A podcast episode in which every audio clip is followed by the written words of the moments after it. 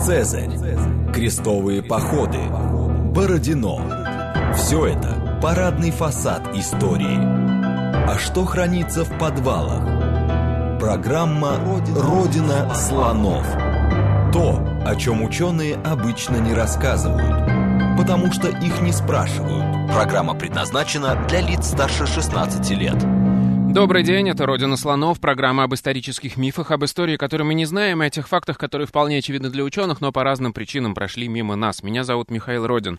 Сегодня мы уйдем, пожалуй, в самую глубокую древность, самую глубокую древность, которая возможна вообще на территории современной России.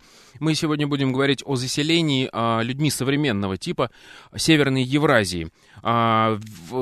А, окунемся туда в эпоху пост, постледникового периода, еще самого конца ледникового периода. Вот, и будем разбираться, как заселялись э, территории, на которых э, сегодня существует государство Российская Федерация. В гостях у нас сегодня по телефонной связи из Петербурга доктор исторических наук, научный руководитель Института истории материальной культуры, а также заведующий отделом палеолиты Института истории материальной культуры Сергей Александрович Васильев. Добрый день, Сергей Александрович, вы меня слышите? Здравствуйте, да. Отлично, хорошо. Давайте тогда начнем, наверное, вот э, с самой границы, что ли, этого периода, о, ну, завершении ледникового периода. Э, и давайте, собственно, поймем, как выглядит карта этой местности. То есть докуда доходит ледник, где живут люди современного типа. И когда, собственно, это было?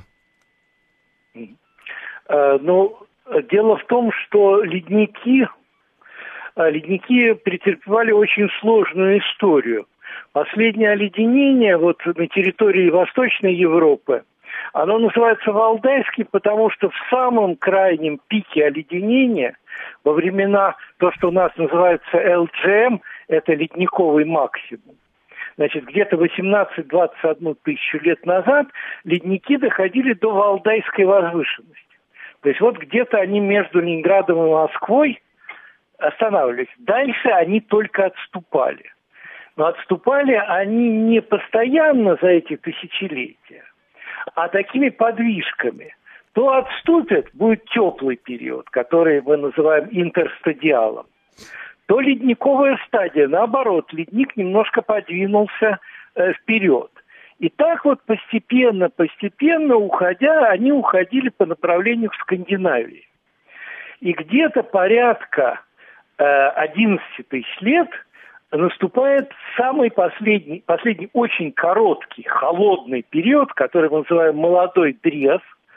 Это период совершенно аномальный, потому что на короткое время наша планета превращается в подобие по климату. Ледник продвинуться не но по климату она превращается примерно в вот подобие того, что было в максимум оледенения. А потом уже где-то с 10,5 тысяч лет уже начинается голоцен, то есть то межледниковье, в котором мы живем и наслаждаемся жизнью до наступления следующего оледенения. Хорошо, но вы сказали вот. про карту оледенений, и вот э, погоду здесь у нас, э, скажем так, на восточноевропейской да. равнине, но э, Россия большая, что там дальше за Уралом было?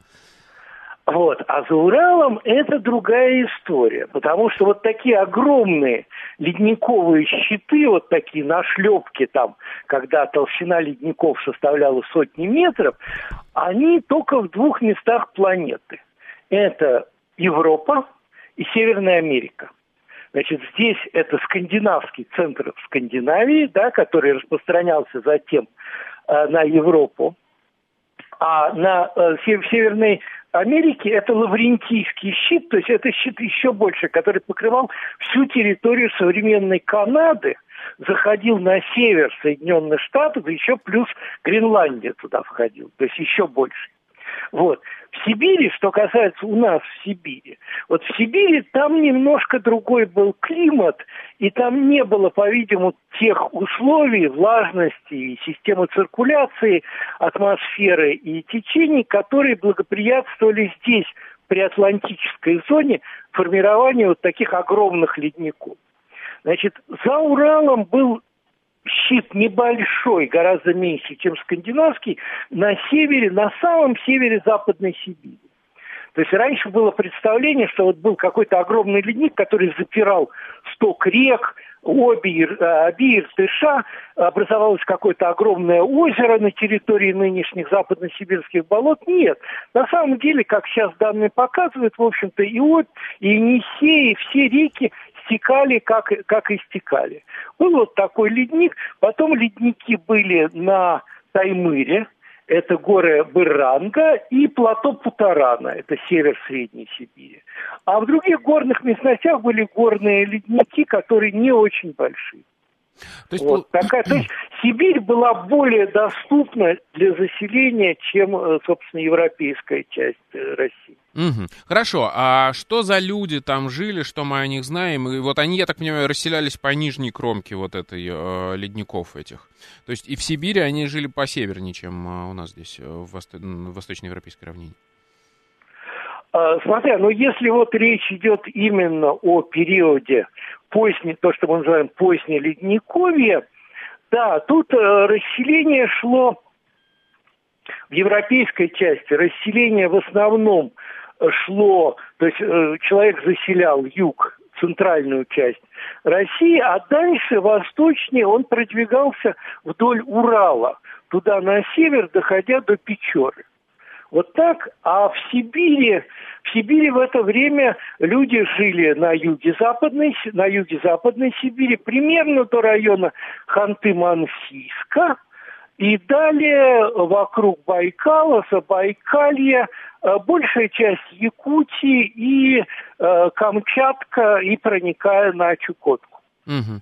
Хорошо, а вот мы делали программу, у нас были про э, Костенковские стоянки, про Зарайскую стоянку. Я так понимаю, что это плюс-минус одна и та же культура, то есть люди, ну, одного примерно культурного круга, но это сильно раньше. Это где-то там от 40 там, до 30 тысяч лет примерно до нашей эры, правильно? Не Назад. совсем так. Если вы имеете в виду Костенки первые, Зарайскую стоянку, угу. то это культура, которая называется Восточный Гравет.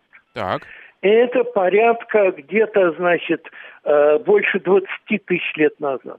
Угу, то есть чуть поближе к нам сюда. А... Поближе, да, ага. поближе. Если вы идете речь о самых ранних костенковских, костенков десятки стоят. Ну да, да. Самые ранние костенковские стоянки это древнее 40 тысяч лет. А, вот даже туда еще глубже.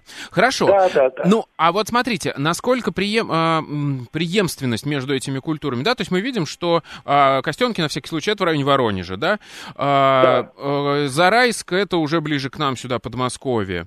Э, то есть вот эти все районы, они были заселены, как вы сказали. А вот если мы говорим о нашем периоде, там это уже 20 тысяч лет, ближе к 11 тысяч годам, это то же самое население, которое каким-то образом мигрировало, менялось, или это уже другие культуры, не те, что про костенки вот мы говорим. Нет, это другие культуры, и особенно здесь выделяются вот такие памятники с сооружениями из костей и бивней мамонта, угу. которые могут, часть может интерпретироваться как остатки жилищ, часть, может быть, были какими-то святилищами, вот это памятники, которые очень распространены на территории Украины. У нас вот на Десне, ну и в Костенках тоже есть такие. Вот в Костенковском музее, в частности, представлено вот такое жилище из костей мамонта со стоянки Костенки-11. То есть, получается, на европейской равнине вот за эти там 10 тысяч лет население менялось? То есть это вот... Менялось, конечно, угу. конечно менялось, потому что э, эти культуры передвигались, э, так сказать, как-то контактировали. То есть это, в общем, сложная история такая не, непростая, нелинейная. Угу. А дальше туда, если на восток, я имею в виду юг Сибири смотреть э, современные, там тоже за эти 10 тысяч лет, там между 20-м, условно, и 10-м тысячелетием, э, там тоже неоднократно менялось население и культура. Там тоже менялось население, потому что вот в то время, когда здесь примерно в то время, когда вот здесь существовала вот эта культура восточного граветта, на юге Сибири была такая знаменитая стоянка Мальта угу. э, на, на бассейне Ангары на реке Белой, вот, где тоже есть и женские статуэтки, и, и остатки жилищ долговременных, и погребения. Это одна культура. А вот в конце, там уже другие, в конце палеолита там другие культуры распространялись, охватывая и Западную Сибирь, и Алтай, и Енисей, Ангару, Забайкалье. Вот. А, и, естественно, весь район нашего юга-дальнего Востока, Якутия, вот вплоть до э, Камчатки. А, хорошо, на всякий случай, вот мы просто говорили об этом подробно с Станиславом Дробышевским, но хочется уточнить, правильно ли я понимаю, что когда мы говорим про а, 20-10 тысячелетие до нашей эры, мы еще не можем говорить ни о каких современных а, расовых типах. То есть это люди совершенно других рас, э, современные еще только начали формироваться в этот момент. И мы не можем это... их привязывать к современным расам, правильно? Да, это очень сложный вопрос, который лучше все-таки я археолог Угу. Его лучше задать специалисту в области антропологии. Насколько я понимаю, значит, э, конечно, это люди современного физического типа, такие, да. как мы с вами. Вот. Но в этот период в палеолите довольно сложно говорить о расовой дифференциации, поскольку во многих случаях есть смешение расовых признаков, которые потом как бы э, потом, потом пошла дифференциация, и они э, эти э, признаки, че, признаки черт, они, э, они стали различаться. Угу. Здесь, в общем, вопросы, вопросы здесь очень сложные. Вот сейчас, собственно говоря, сейчас вот э, все изменилось с приходом генетики. Да как вы понимаете, это все, это совершенно другая уже э, стала область, но дело в том, что генетическое это обследование, во-первых, у нас очень мало материала, угу. очень редкие эти находки, а во-вторых, в общем-то, генетика вот этих древних популяций, это вещь очень молодая, очень динамичная, и часто там разные теории и гипотезы меняются друг с калейдоскопической скоростью.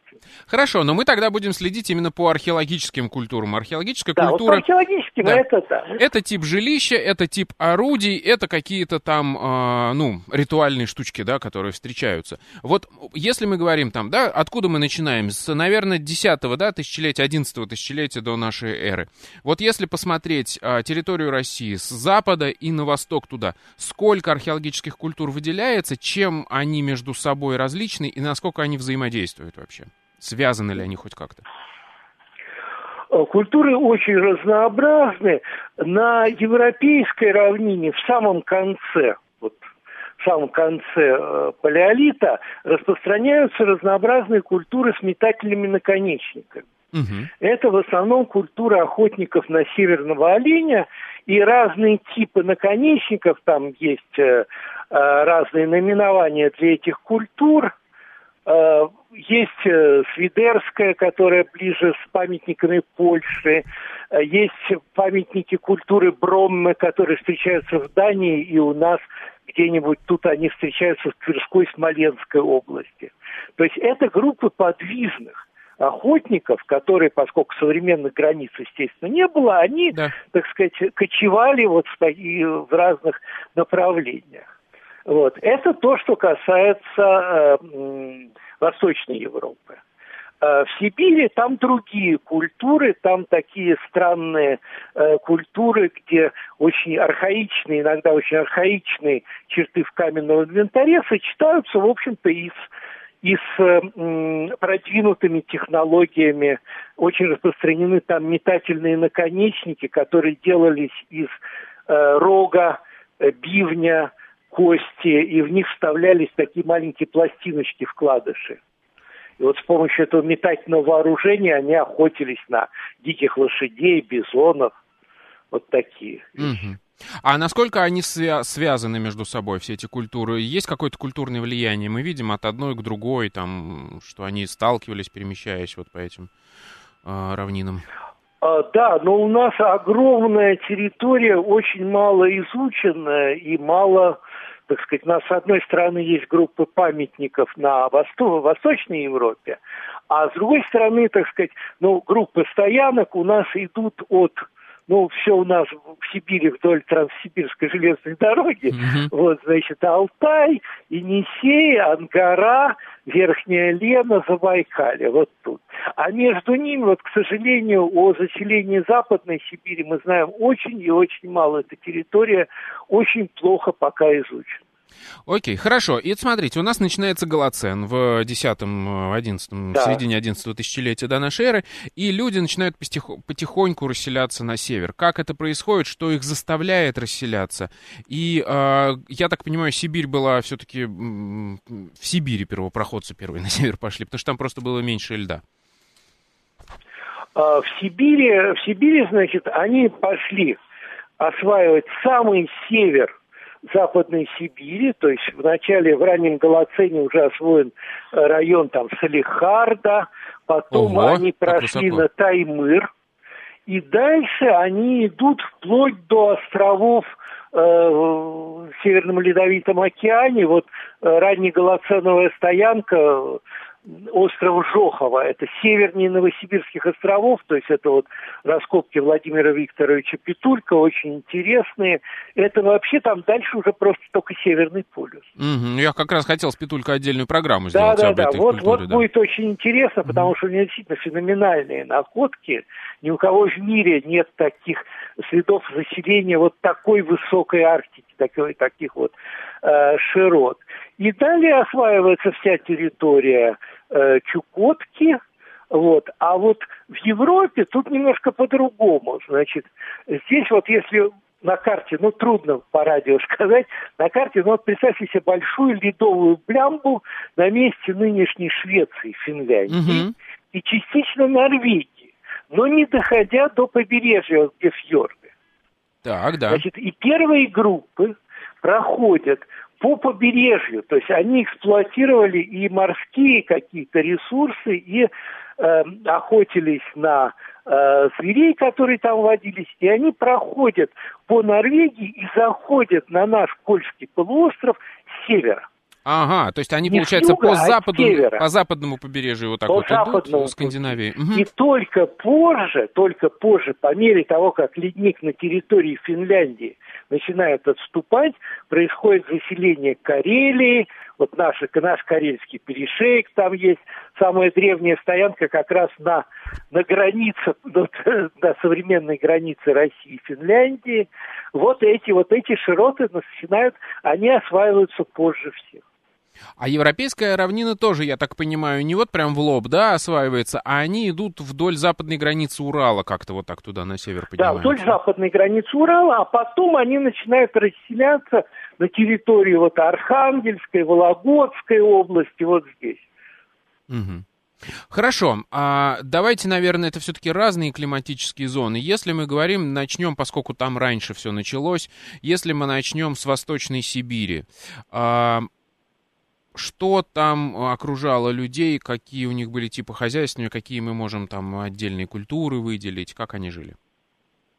Ну, в общем-то, там, где там, где э, э, в позднеледниковое время, да. это так называемый, мы называем это переглициальный ландшафт, то есть это ландшафт, это такая холодная тундра-степь. Сейчас очень трудно найти аналог вот такой зоны потому что здесь есть элементы открытых степей, тундры, по рекам лесная растительность и очень богатая фауна. То, что привлекало, и, собственно, ради этого человек и расселялся потому что для него человек ведь очень э, приспособлен, вот эти общества уже, они были очень хорошо приспособлены к очень суровым климатическим условиям. И если тут была обильная фауна, на которую можно охотиться, то они со своими меховыми, со своей меховой одеждой, с э, теплыми жилищами, они распространялись очень даже хорошо и да, далеко на север. Угу. То есть это, это такая холодная степь, да, а, по да, которой общем, ходят да. всякие еще мамонты, видимо, да?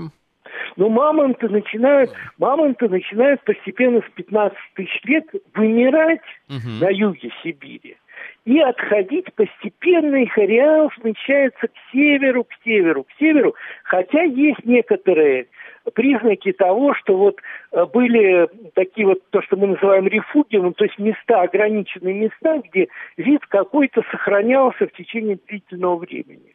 Вот на юге Западной Сибири такой вот мамонтовый э, есть э, такой вот мамонтовый уголок. А потом большая часть ведь остатков мамонта – это вдоль, собственно говоря, вдоль побережья Северного Ледовитого океана. Угу. И это время как раз от 12 до 9 тысяч лет. Вот это время массового вымирания вот мамонтов.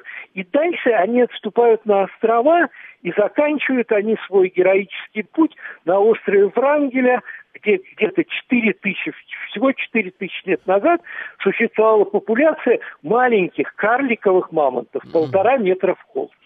4 тысячи лет назад это уже когда начинает развиваться... Это са... Да, самое начало египетской культуры. Да, да, да. Вот. А там жили мамонты, это очень распространенное, когда популяция попадает на ограниченную территорию, в частности на острова, начинается уменьшение размеров тела. И mm-hmm. вот такие вот карликовые мамонты там жили Хорошо, то есть тогда получается, основным все-таки э, промыслом была не добыча мамонта в э, Сибири, насколько я понимаю, а другие там какие-нибудь э, северные олени, кто еще? Ну, Нет, основным мамонт, а, в общем, мамонт. не был никогда, по-видимому, основной охотничьей добычей. Угу. И в основном большая часть вот этих костей и бивней, э, во многих случаях они приносились лю- людьми из мест естественной гибели.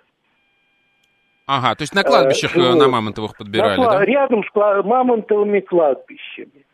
Возможно, охота была, безусловно, охота была, но охотиться на, в общем, на мамонтов это довольно сложное занятие, его все-таки лучше вначале загнать в какое-нибудь да. топкое место, или, например, практиковалась охота, ну вот на, на переправах рек Э, то есть там, где они переходили э, вброд, или топкие берега озер, вот такие места, где они как бы были скованы, скованы в движениях, и на них тогда можно было охотиться. А основное, конечно, это, это бизон, лошадь, Э, северный олень. Вот это основные виды охотничьей фауны. Угу. А вот это, кстати, очень подвижные животные. На них-то как охотились? Да. Уже тогда загонные были какие-то Загонно, загонно охотились, да, загонно охотились при помощи метательного вооружения. То есть они знали уже лук и стрелы, и вот эти копья-дротики с э, костяными роговыми наконечниками. Они, насколько я понимаю, эти наконечники очень сложно устроены, в том смысле, что они специально зазубрены, чтобы ну, он попал, и уже потом э, рано сильный просто так не выпадет, да, копье, я так понимаю? Да, вот есть, э, очень редко у нас, к сожалению, бывают прямые свидетельства этой охоты, но вот на одной стоянке на Енисее Кокаева там найдена лопатка бизона, и в нее воткнулся наконечник, то есть он воткнулся в кость, да. Это сильнейший удар, причем это удар, который наносился копьем сбоку. Угу. То есть представьте себе, значит, у него вот зверь, у него в боку торчит эта штука, и за ней двухметровое, э, двухметровое копье. То есть далеко убежать он, конечно, не мог. Угу. С такой. Притом, там и были сделаны пазы, в некоторых случаях пазы вставлялись э, такие маленькие э, каменные пластиночки для резания. Да. А в некоторых случаях пазы оставлялись специально, э, специально свободными. То есть, когда попадал вот такой наконечник, он не затыкал рану, а по этим пазам кровь начинала вытекать. А, специально для большой кровопотери, он, да? Да, да, он, он терял кровь, и таким образом, если его преследовали, он через некоторое время падал просто обессиленный от потери крови. Угу. Отлично. Правильно ли я понимаю, что вот если мы говорим про этот э, ранний Голоцен, то есть там 10-9 тысячелетие до нашей эры, а когда мы вот визуально представить себе этих охотников, я так понимаю, плюс-минус они похожи на там вот чукчи еще там 19 века, еще что-то. То есть это штаны, куртки, ну то есть вот такая хорошо сшитая ну, да, одежда, да? Да, да, да, да, да, да, да. Да, к сожалению, у нас очень мало Э, очень мало. Дело в том, что вы же понимаете, с чем мы работаем. Конечно. У нас практически нет органики. То есть у нас есть кость, у нас есть камень, у нас вот бивни, все это. А представить себе, реконструировать такую одежду можно вот по некоторым случаям, вот как в Сунгире стоянка да. под Владимиром, она более древняя, но там очень известные погребения, где дети, которые там были погребены, они были в костюмах меховых, и у них были нашивки, множественные нашивки, костяные кости из бивня. И вот по расположению этих нашивок можно реконструировать одежду в которой они были похоронены. Отлично. Но вот С... это редкий случай. Сергей Александрович, сейчас прерываемся на рекламу. Это да. «Родина слонов». Мы говорим о заселении mm. Северной Евразии. После... Программа «Родина слонов». То, о чем ученые обычно не рассказывают, потому что их не спрашивают – еще раз добрый день, это «Родина слонов». У нас сегодня в гостях Сергей Александрович Васильев на телефонной связи из Петербурга. Еще раз добрый день, Сергей Александрович. Здравствуйте. А, мы говорим о заселении Северной Евразии. И вот мы начали, остановились в раннем Голоцене, так называемом, где-то примерно девятое тысячелетие нашей эры, до нашей эры, когда уже заселена, в общем, по большому счету, вся а, Сибирь. А, и мы говорили о, как сказать, о, о типе хозяйствования, скажем так, этих людей. То есть это уже люди хорошо одеты, естественно, чтобы выживать в таких условиях. У них очень развиты а, формы охоты. Мы говорили о загонной охоте, о том, что у них очень сложные инструменты для этой охоты, то есть орудия, а, очень сложные наконечники, которые позволяют эффективно убивать а, всякую северную фауну. Вот давайте поговорим о том, как они, собственно, выстраивали свою жизнедеятельность. А это они постоянно жили на каких-то местах э, в поселках или перемещались постоянно? Нет, в общем-то, то, что мы находим, по, судя по составу э, фауны, э, все стоянки были сезонные. Угу. То есть они осваивали какую-то местность. Не просто вот, так сказать, это не охотники-собиратели вообще, это такие люди, которые двигаются, в отличие от земледельцев, которые сидят на месте. Угу. Вот. Поэтому те памятники, которые мы находим, это отражение сезонных посещений. Причем для нас, как археологов, конечно, сложно, потому что в очень многих случаях для нас прессуются в один слой следы. Вот какая-то группа это место посещала там, скажем, ежегодно в течение, может быть, э, многих лет, но для нас, как археологов, это присутствует в виде одного культурного слоя, который мы вынуждены раскапывать как един. Так. Вот. А, то есть... Это вот... Постоянных стоянок это... не было? Нет, они где-то, то есть, по-видимому, они где-то селились в один сезон в одном месте, в другой в другой, но это не значит, что это хаотично. Угу. Это определенные территории, которые осваивала э, группа. То есть зимой в одном месте проживают, летом в другое зимой, уходят, да? грубо да? говоря, да. Зимой в одном месте, летом в другое.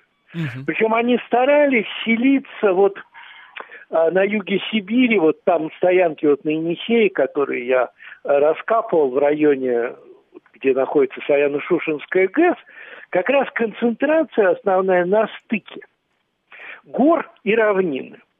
Угу. То есть э, в слоях мы находим кости, лось, благородный олень, косуля, это все лесные виды, да? А с другой стороны, лошадь и кулан, это дикий осел. То есть это чистые обитатели равнин.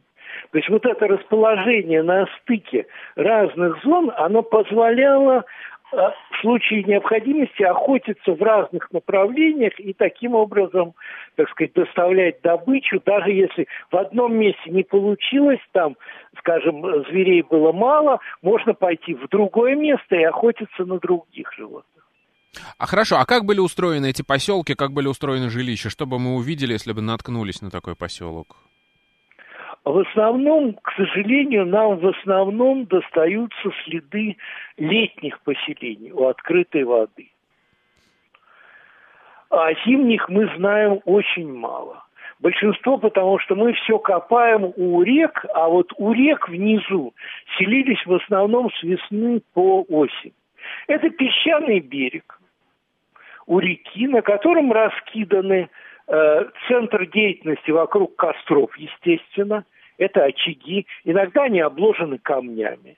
Рядом с ними, э, рядом с ними встречаются разбитые кости, это следы приготовления пищи, и в некоторых случаях очень много отходов производства от каменных орудий, то есть это тоже осуществлялось где-то поблизости от очага, они раскалывали камень, делали орудия, вот. И где-то в некоторых случаях мы находим следы э, легких жилищ, ну, типа чумов.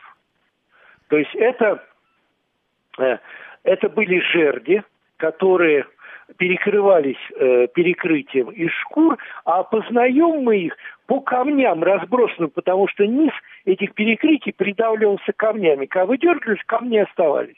И они образуют своего рода такой обычно овальную или округлую в плане ага. э, выкладку, а очаг всегда в этих жилищах немножко смещен или по центру, или немножко смещен к выходу.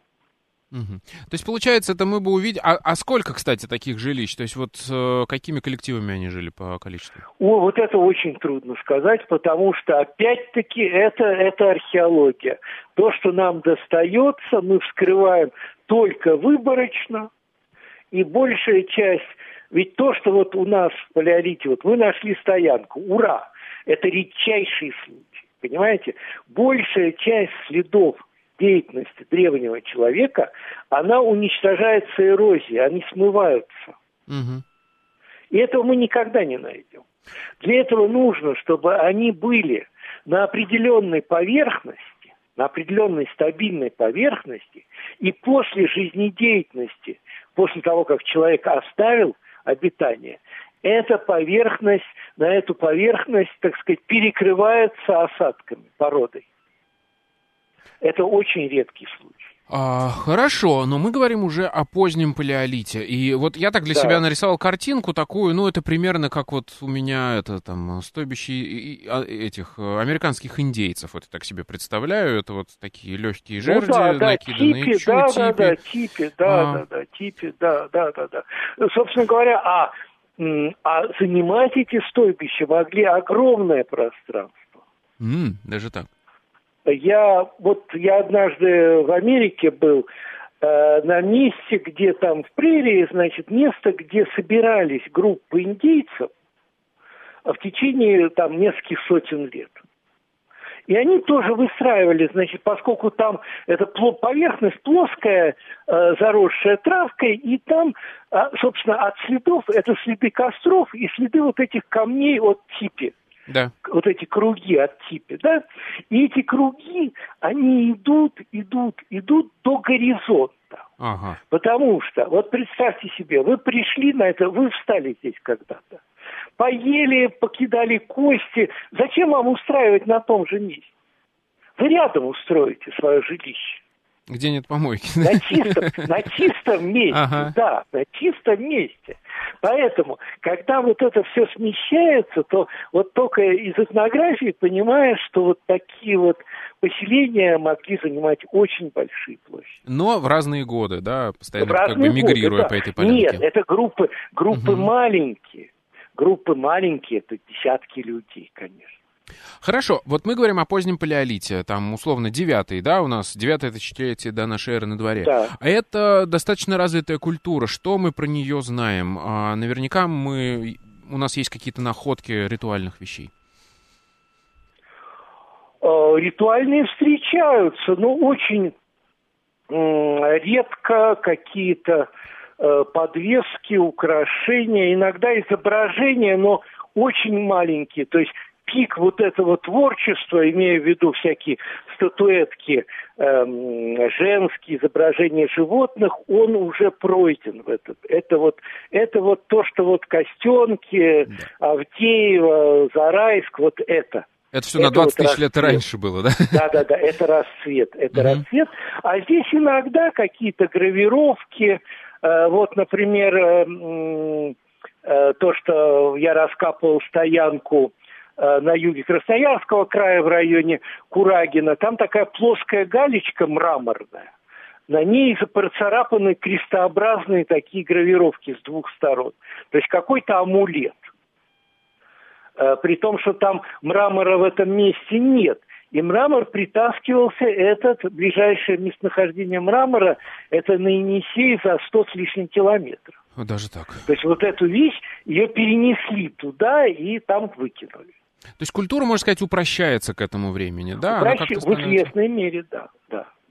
Хорошо, а как они перемещались? Вот э, я так полагаю, что если у них были типи, у них было достаточно много с собой орудий труда, это как-то надо было все перетаскивать. Есть какие-то следы того, как они перемещались? На лодках, на санях? Что? Ну, вероятнее всего, они, конечно, имели лодки, но следов мы их не находим. Какие-то лодки, долбленки.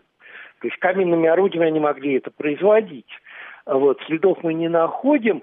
А вот на стоянке на острове Жохова, но это мезолит уже, немножко попозже, там найден полос от нарты. Угу. То есть уже были упряжки. Но это, это уже мезолит, это где-то вот 7-9 тысяч лет. Да, немножко попозже. А, хорошо, ладно, тогда давайте перенесемся в европейскую часть, уже к нам сюда, за Урал. А как здесь происходило заселение, какие были культуры и что мы можем сказать про их хозяйство? А здесь тоже, в общем, это памятники самого вот э, финала э, палеолита и раннего мезолита. Это тоже тонкие культурные слои, вот в принципе, в принципе похожие на то, что мы имеем в Сибири. И, в общем-то, не только в не только на территории Восточной Европы, но и в Западной Европе такие же стоянки в это время. Хотя культуры разные. А чем а, но вот тип, в общем, мы можем говорить вообще о каком-то общем культурном ареале, э, там, Восточной Европы, э, Северной Европы в этот период? Или они настолько разные и дробные, что мы их не можем... Разные, разные. Здесь разные культуры. Культуры мы в основном определяем, если речь идет вот о памятниках финала палеолита, культуры различались по типам метательных наконечников. Угу. То есть э, типы у одной культуры одни типы, у другой другие. Антропологический материал, я так понимаю, тоже не позволяет э, очень говорить. Мало. Его угу. просто, его просто очень мало. А, хорошо, а чем а, хозяйствование отличалось в, на восточноевропейской равнине от того, что было в, Си, в Сибири? Я так понимаю, здесь все-таки был ледник, и тут как-то посложнее было. В этот момент более суровые условия были в европейской а, части. Нет, ну они передвигают. Нет, на леднике никто не жил. Угу. Значит, э, между ледником и обитаемую, значит, соответственно, какая-то совсем мертвая зона, где э, были вот потоки, потоки воды и безлю, безжизненные пространства, а потом уже, где вот это пространство, освободившееся от ледника, где, которое э, осваивало в начале расти, ну, растительность, естественно, за растительностью идут травоядные, а за травоядными идет человек. Угу. А, Ага. А правильно ли я И, конечно, большая роль рыболовства уже вот. наступает вот э, с наступлением Голоцена, вот современного э, периода, это увеличивается роль рыболовства. Везде, и в Сибири, и в Европе, и везде. То есть, я так понимаю, можете описать вот этот ландшафт после схождения ледника? Насколько я понимаю, это гораздо более такая сырая, что ли, земля, чем сейчас у нас здесь, как мы видим вокруг. Да, нет, ну, в общем-то, сырая, вот вот система наших ведь озер, вот, вот эти многочисленные озера, Финляндии, здесь у нас Ленинградская область, и, собственно, и Онежская, Ладожская, это все, это остатки от таяния ледника.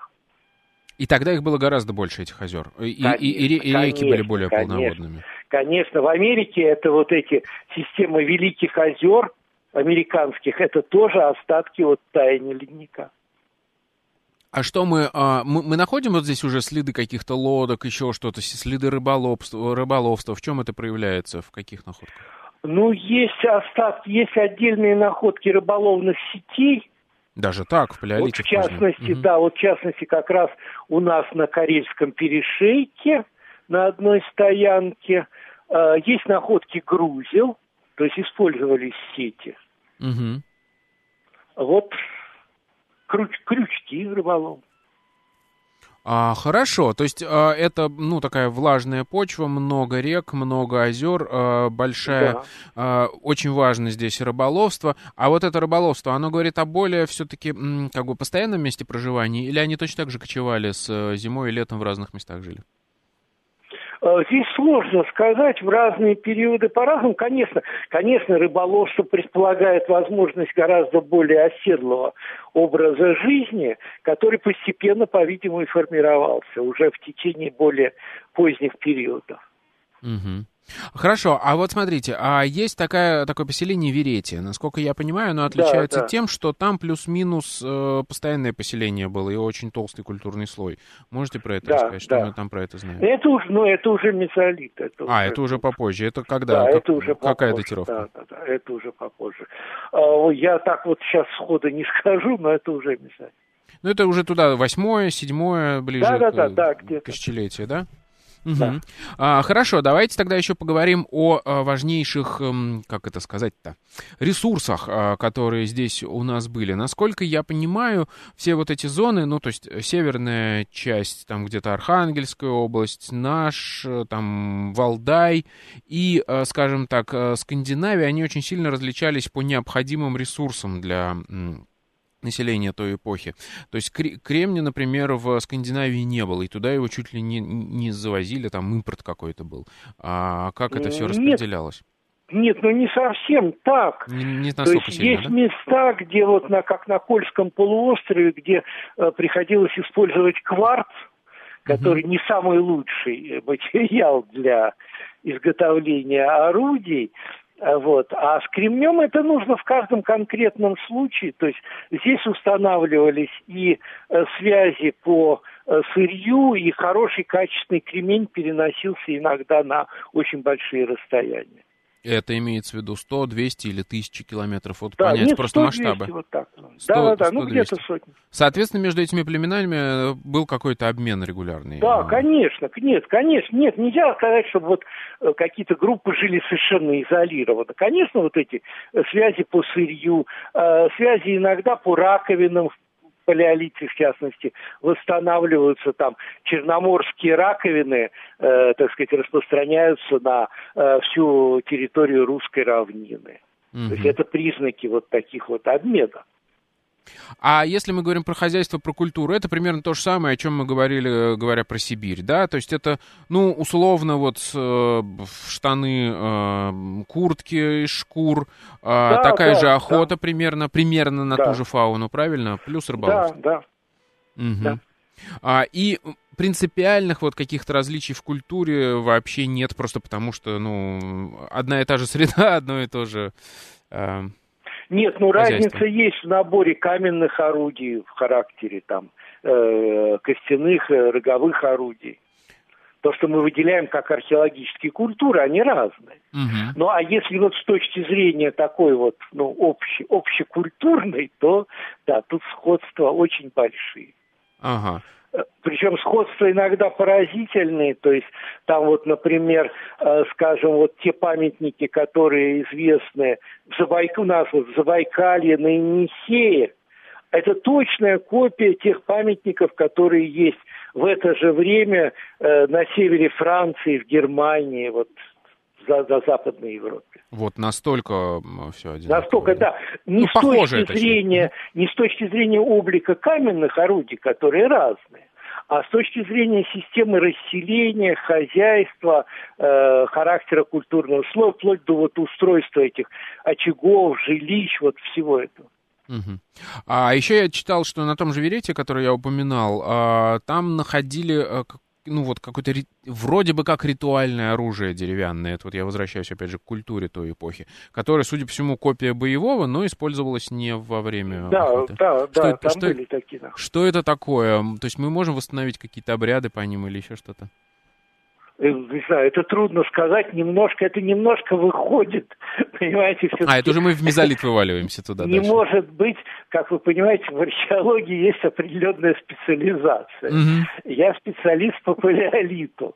Я имею некоторое общее представление о развитии мезолитических и неолитических культур, но это именно общее представление, здесь лучше спрашивать специалистов. Угу.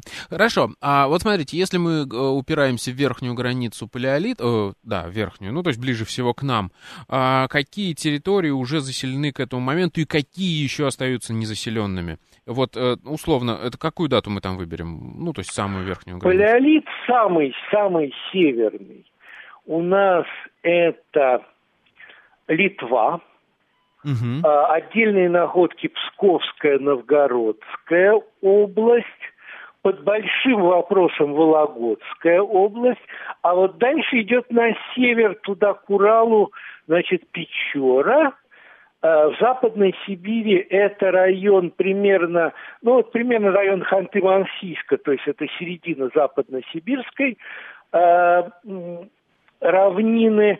Дальше Дальше мы не знаем практически ничего про Среднесибирское плоскогорье, просто это область ну, практически не освоенная. И, а вот дальше тоже пошло на север, потому что, в общем-то, э, в и на Лене, э, и Яна, и Индикирка, э, Камчатка, ну и Чукот. То есть, в общем, да, вот там дальше уже заселено больше к северу. И мы вот сейчас... такая примерно. А по датировке картина. по абсолютной мы говорим, это какое тысячелетие? Это вот период вот 10-11 тысяч лет. 10-11 тысяч лет. А, хорошо, да. если мы... Э, это вот самое первое заселение всей этой э, Северной Евразии. Насколько... Не первое, не первое. Дело в том, что ведь периоды, э, периоды оледенений чередовались с периодами а, межледниковья. Угу. И в межледниковье человек совершенно спокойно за фауной распространялся. Вот опять-таки говоря, упоминая того же Владимира Викторовича Петурькова, у него великолепная серия стоянок на Яне угу. в Арктике. Это датировки 27-29 тысяч лет. Это вот это Карги, то, что называется Каргинское межледниковье по сибирской шкале. Это время, когда человек распространяется вот по, по Арктике очень даже. То есть, получается, мы говорим о таких волнах, да? То есть, вот там, когда волны, волны, начинаются да, да, да, все вот эти оледенения и потепления, они так туда накатывались, откатывались, накатывались, откатывались. Накатывались, откатывались. К сожалению, понимаете, имея в виду территорию нашей страны и совершенно ничтожная степень изученности, да. то, в общем, мы обо многом можем только догадываться или строить какие-то гипотезы. Потому что огромные территории, они просто археологически не исследованы. И сегодня мы говорили, в общем, о последнем вот этом наступлении уже, которое финальное, да, которое да, до да, сих да, пор да. люди там живут а, в 11 тысячелетии. Да. А смотрите, а вот если говорить внутри этого короткого периода, то есть вот э, финал палеолита, люди один раз туда заселились и жили там одни и те же, или там тоже постоянно приходил как, какие-то волны с юга, которые заменяли эти культуры и что-то там менялось? Это тоже сложный процесс. В некоторых местах э, культуры сменялись, э, в частности, там на территории Якутии вот была дюктайская культура, это э, поздний палеолит, потом она сменяется сумнагинской, которая, по-видимому, пришлая в мезолите. Угу. То есть волны с юга, идут волны с юга, конечно, никакая волна это не, это не нашествие Чингисхана, да, это медленное расселение. То есть как-то они смешивались, новые волны, они смешивались с тем населением, которое было здесь, но приносили уже новые культуры. Угу. Я так понимаю, есть еще огромный регион, который мы с вами сегодня, я вот умышленно его не трогал, я имею в виду Берингию, восточную, то есть ту ближнюю к нам часть вот этого моста между Евразией и Северной Америкой, и э, заселение этого территории, оно происходило примерно в это же время, да? Э, ну, и примерно так же. Значит, ну первое заселение Америки это период сразу после ледникового максимума. А... Вот где-то, где-то вот 15, 15, 16, 17 тысяч лет они проникают, причем, по-видимому, по-видимому, прибрежным путем вдоль Тихоокеанского побережья. Из Берингии они расселяются на юг, обходя ледниковый, обходя мощный ледниковый щит Кордильерский, а потом открывается, потом позже уже открывается так называемый безледный коридор. Это на территории нынешней Канады между Кордильерским и Лаврентийским ледниковыми щитами. Угу. Отлично. Ну вот я говорю, я специально не трогал эту тему, потому что она слишком огромная. Да, это особая, и, да, да, да, и, это особая И я думаю, что мы еще с вами поговорим да. об этом в отдельной программе, может быть, в будущем. Да? Да. А, спасибо вам огромное. Это была Пожалуйста. программа «Родин слонов». В гостях у нас был Сергей Александрович Васильев. Меня зовут Михаил Родин. До новых встреч. Пока.